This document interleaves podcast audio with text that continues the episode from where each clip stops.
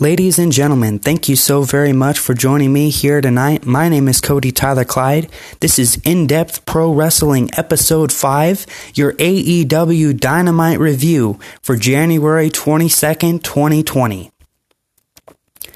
Now, this AEW Dynamite was held on the Rock and Wrestling Rager, which was Chris Jericho's cruise line as they were on their way over the weekend headed to the Bahamas.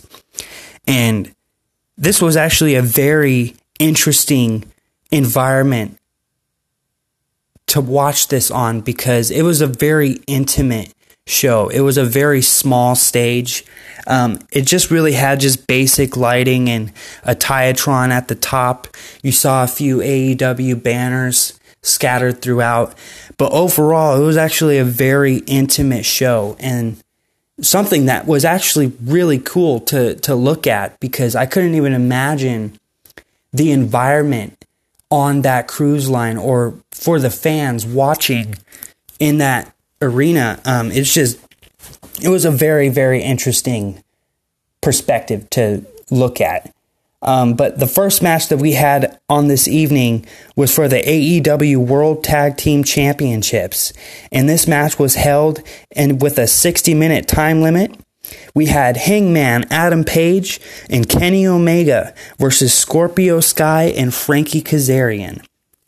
Now, I feel like the one thing that I should bring up before I even begin this match review is I'm not a really big fan of SCU. I don't really think that they brought the prestige that AEW wanted when they were going to put the tag team titles on them, especially them being the first tag team champions. I just don't feel like them as characters or their connection with the audience really represents AEW the best, especially in their tag team division, because whenever SCU makes their entrance, they don't get a big pop. They don't get a very big reaction. And that's not a good thing, you know, especially if you want your tag team titles to mean something, you should put them on people that have a connection with the crowd, that can really get the crowd involved and get them caring about the championships because quite frankly because of the fact that I'm not a fan of SCU, I haven't been a fan of the tag team championships. I haven't been a fan of how they're handled just because I believe that there are so many so many more better representations of AEW and the tag team division in like the best friends, the Lucha Bros, the Young Bucks. Like, there are so much other that they could have put them on that would that to me would have just raised its prestige just a little bit more. Um, but Adam Page and Kenny Omega earned this title opportunity on the January 15th episode of AEW Dynamite, beating Pride and Powerful, the Best Friends, and the Young Bucks in a fatal four way number one contendership match to determine the number one contenders for the AEW tag team titles. This was the fourth AEW tag team title contention in its history the last title defense was on the December 18th episode of AEW Dynamite, where they successfully defended the titles against the Young Bucks. When the match was set to begin, the ref held the titles up in the air, and this just amazed me for some reason. Just the look of the titles when they were glistening off of the lighting just made me so excited because I really, really hoped that AEW would crown new AEW tag team champions tonight. And that's exactly what they did when Adam Page picks up the win with a buckshot lariat to Scorpio Sky on the outside Adam Page then walks to the ring apron and delivers a second buckshot lariat to the inside of the ring, connecting with Frankie Kazarian for the 1 2 3 and and the victory and becoming the second AEW World Tag Team Champions alongside Kenny Omega. Now, the one thing that I do want to talk about this match isn't necessarily what happened in the match. It's what happened after the match.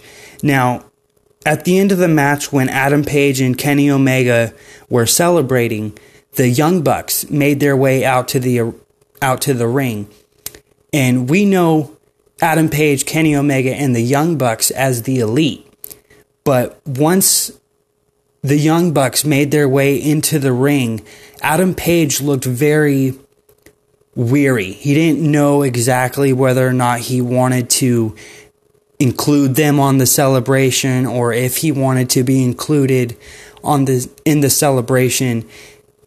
And he made his way out to the to the crowd to go and celebrate with them, but didn't celebrate with Kenny Omega or the Young Bucks as a group. And that was something that I felt was very interesting because AEW has slowly been planting these seeds for Adam Page to turn on Kenny Omega and become a heel. Because Adam Page has kind of separated himself from the elite, and that was just another case that we got tonight. And one thing that I found very interesting, and I'm very looking forward to see how that ends up coming coming to be. But at the end of this match, Adam Page now has a 3 and 0 record for 2020 and a 9 and 7 record for his AEW career. Kenny Omega has a 4 and 0 record for 2020 and a 13 and 5 record for his AEW career. Scorpio Sky now has an 0 1 record for his 2020 career and a 13 and 5 record for his AEW career. Frankie Kazarian now is 0 1 in 2020 and Frankie Kazarian now has a 12 and 4 for his AEW career. Now the second match of the night was Priscilla Kelly making her AEW debut going up against Dr. Britt Baker.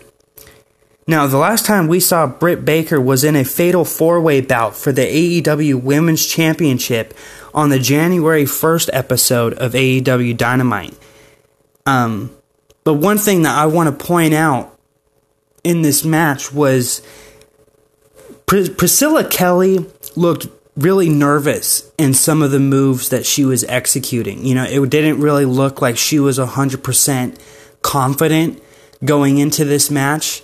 Um, it could have just been the debut nervousness, you know, or I don't know, maybe she got seasick, but she just looked very nervous um, throughout this match. And one thing that I jotted down on my notes is that she attempted to execute a hip toss and it just came out looking really awkward and really just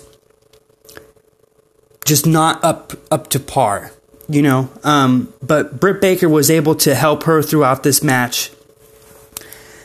Um, Britt Baker and Priscilla Kelly had a non-stop back and forth, but Britt Baker was able to stop Kelly's momentum with a big knee strike to Kelly's chest in the corner.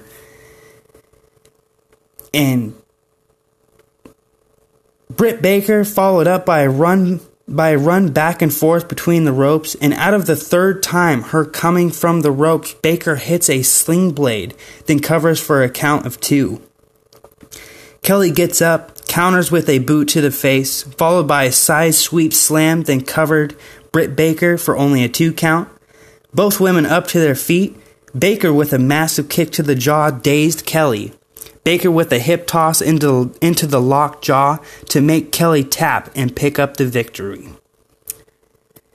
Now this this match was was pretty good. You know, it, it's not the greatest. Like I said, Priscilla Kelly was very nervous throughout this match, and I don't really feel like there was a whole lot to highlight through this match. That's why I don't necessarily have a whole lot to talk about for this match.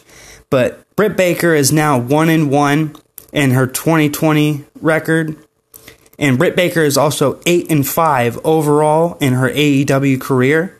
And Priscilla Kelly now starts at 0 and 1. The third match of the night was a six man tag team match between the Jurassic Express and Jungle Boy, Luchasaurus, and Marko Stunt versus the inner circle of Santana, Ortiz, and Chris Jericho. Now, this match was refed by Aubrey Edwards, and Aubrey Edwards is amazing. Um, I was able to see her in 2016, um, way before she even signed with AEW. I I saw her in the West Coast Wrestling Connection, and I actually remember it was November of 2016. And I remember when we were at that event, me looking to my girlfriend and telling her that Aubrey Edwards is one of the most professional referees I've ever seen in all of wrestling. Like I remember being back at the West Coast Wrestling Connection and she used to stand in, in the ring with her arms, you know, just very neatly tucked, you know, and she just handled everything beautifully. You know, it's like she she knows how to how to react. She's so interactive with the referees or with the wrestlers, sorry. Um, and she's just an amazing referee overall. And yeah, she's just amazing and one one one person who I really appreciate. Um, this is the first time that Chris Jericho competes for AEW in 2020. He did compete at Wrestle Kingdom 14 against Tanahashi for New Japan Pro Wrestling on January 4th, whom he ended up defeating. As Chris, as Chris Jericho made his way to the ring, the crowd roared Jericho's theme song, Judas. Now, last month, Jericho challenged Jungle Boy to a match where Jungle Boy had the last 10 minutes inside a ring with Le Champion, which Jungle Boy completed. Even though at the end of the match, Chris Jericho undeniably thought that he had picked up the victory over Jungle Boy, but no, Jungle Boy did last 10 minutes against the champion, just like he had challenged him. Um, throughout this match, we see a string of offense from the Jurassic Express, multiple tags to each one of these men. Jericho, at one point, stands on Jungle Boy's hair and lifts his body to apply the pressure on his head which just looked devastating, you know, because I couldn't even imagine having one, my hair stepped on, and two, my hair almost feeling like it's being pulled out as my body is being lifted up off the mat. And it was just, that was a very brutal moment. But both teams really got into it in this matchup, and both teams were able to highlight their in ring chemistry with one another. But at one point, there was a double choke slam to Jericho and Ortiz by Luchasaurus, followed by a standing moonsault, moonsault by Luchasaurus for a two count on Jericho. Sorry. After, Hager comes up to the ring apron teasing stepping into the ring. Luchasaurus tags in Marko Stunt and exits the ring, delivering a string of punches to Hager, leading him up the ramp to the top of the stage. Marko climbs to the top rope and delivers a 450 splash to, to Jericho, goes for a pin, Jericho kicks out at two. A series of roll ups by, by Marko Stunt continues with no luck. Jericho counters with a brutal Judas effect on Marko Stunt to pick up the 1 2 3 and the win for the inner circle. Now, going out of this match, Chris Jericho now has a 9 1 and 1 in his overall AEW career. Santana is now 6 and 4. Ortiz is now 6 and 4. Jungle Boy walks out with a 2 9 and 1 in his overall career. Luchasaurus now has a 5 and 4 overall, and Marko Stunt is now at a very low 3 and 7 overall in AEW. Now, the next match that we had in the evening was MJF versus Joey Janela. And one thing that I, I want to talk to you guys about is because I don't I don't I don't really have a whole lot to even talk about for this match. You know, it's just that there wasn't a whole lot going on. I don't feel like there was a whole lot of highlights, anything to really bring to light. But in just my opinion, and I'm just going to put this out there, is I think MJF is a terrible wrestler. Okay, I'm not saying that just because he's a heel. I'm not saying that because I'm supposed to hate him.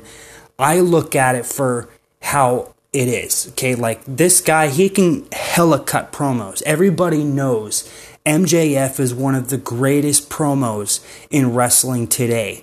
But as far as his in ring work, as far as like his selling or, you know, just his overall repertoire of moves, he's not there yet. And I know that AEW is really kind of letting him hide a little bit. That's why we haven't seen very many matches from MJF. I feel like they're kind of giving him a little bit of time to practice a little bit more before they really give him that super big push leading into 2020.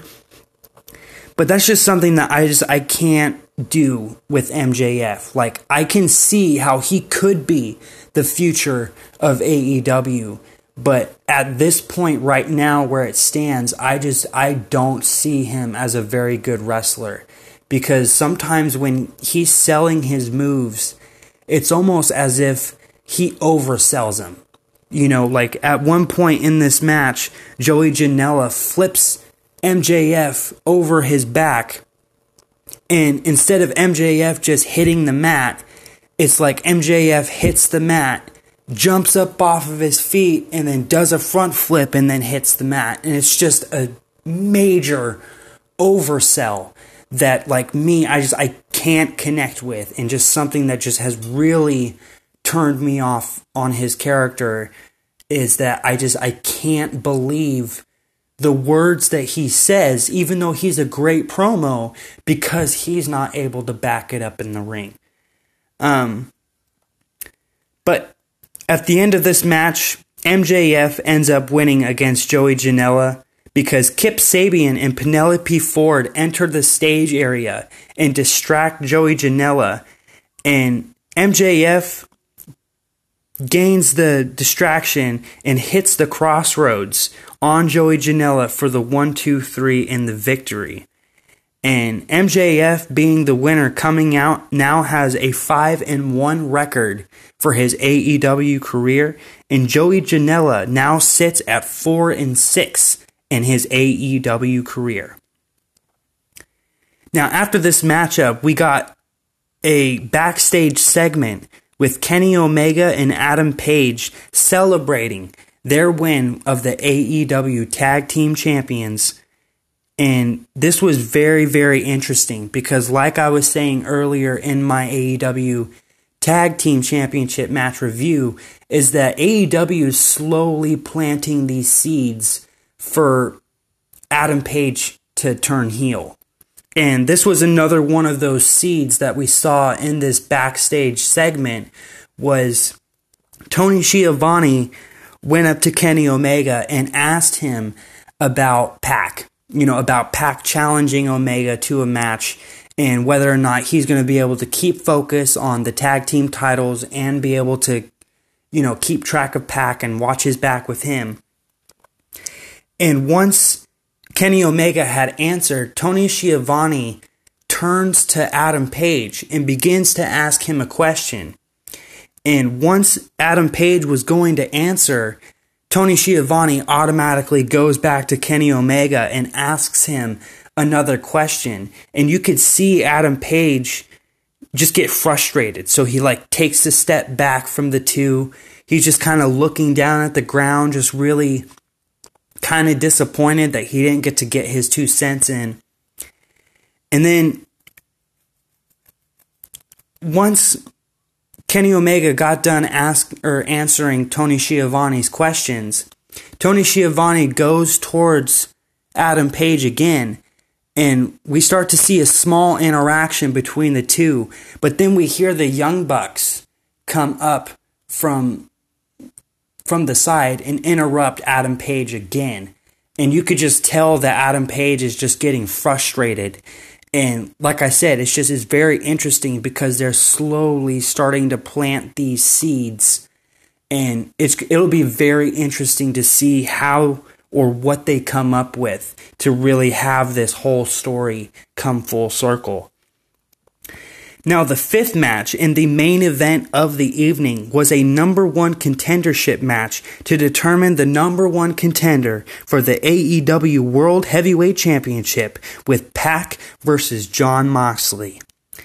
Now, at first, Jericho joins JR in Excalibur to commentate because he says that if he's going to be defending the championship, he wants to be out on that commentary table during every single number one contendership match.